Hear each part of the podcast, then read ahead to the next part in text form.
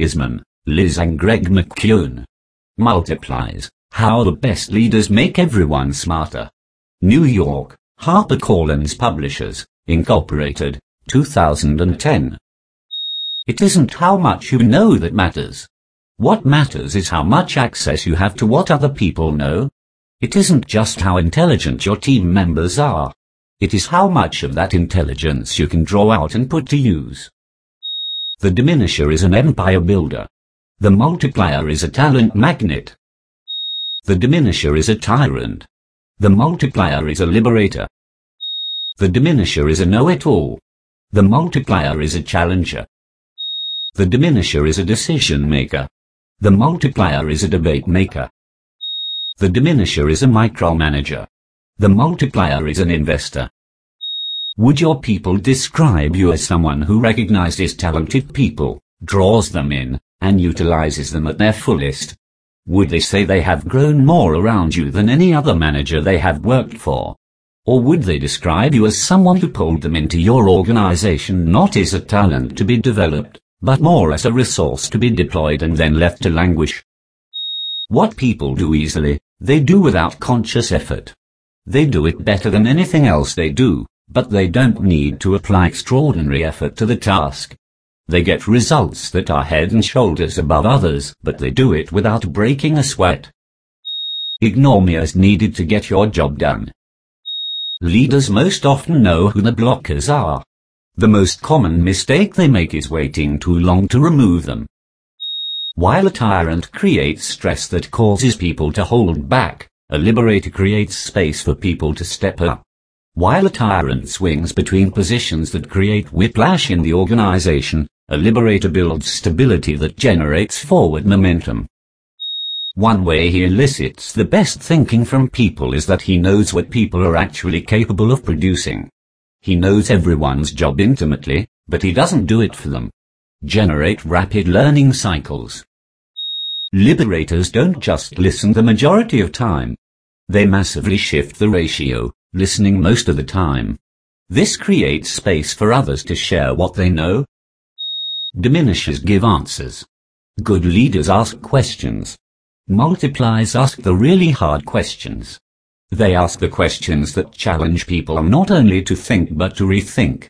They ask questions so immense that people can't answer them based on their current knowledge or where they currently stand. There are times when a leader is so knowledgeable and personally brilliant that it seems tempting for them to provide directives centered in what they know. However, in the end, know-it-alls limit what their organization can achieve to what they themselves know how to do. The nature of the executive role makes it easy to stay rooted in answer mode and to be the boss. The first step in this journey is to stop answering questions and begin asking them. Our research has shown that diminishers tend to make decisions solo or with a small inner circle. As a result, they not only underutilize the intelligence around them, but they also leave the organization spinning instead of executing.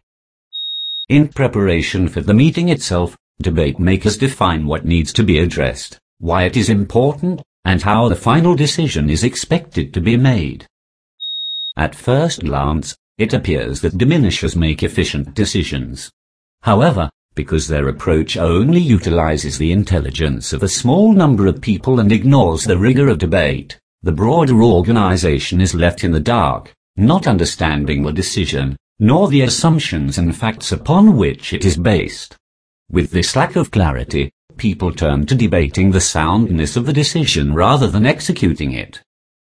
Multipliers enable others to operate independently by giving other people ownership for results and investing in their success. Multipliers can't always be present to perform emergency rescues, so they ensure people on their teams are self-sufficient and can operate without their direct presence. Their job is to coach, and their players' job is to play.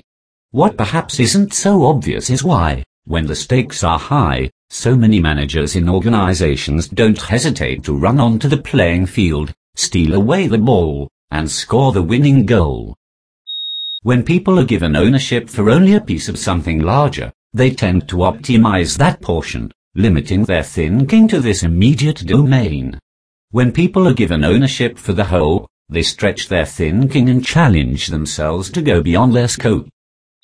Investors get involved in other people's work, but they continually give back leadership and accountability. Their well-meaning attempts to help can accidentally diminish people's intelligence and development. They protect people from the natural consequences of their actions, which delays and dilutes the potency of learning. When the scoreboard is visible, people hold themselves accountable. Micromanagers hand over work to others, but they take it back the moment problems arise. They get lured in like a fish to the shiny objects on a fisherman's line. When we let nature take its course and allow people to experience the natural consequences of their actions, they learn most rapidly and most profoundly. When we protect people from experiencing the natural ramifications of their actions, we stunt their learning. Leaders do not need to be good at everything. They need to have mastery of a small number of skills and be free of showstopper weaknesses. People's best thinking must be given, not taken. It appears that being a multiplier to everyone takes deliberate intention and effort. A leader needs to think consciously of the people at the periphery of the organization in order to be a multiplier to them.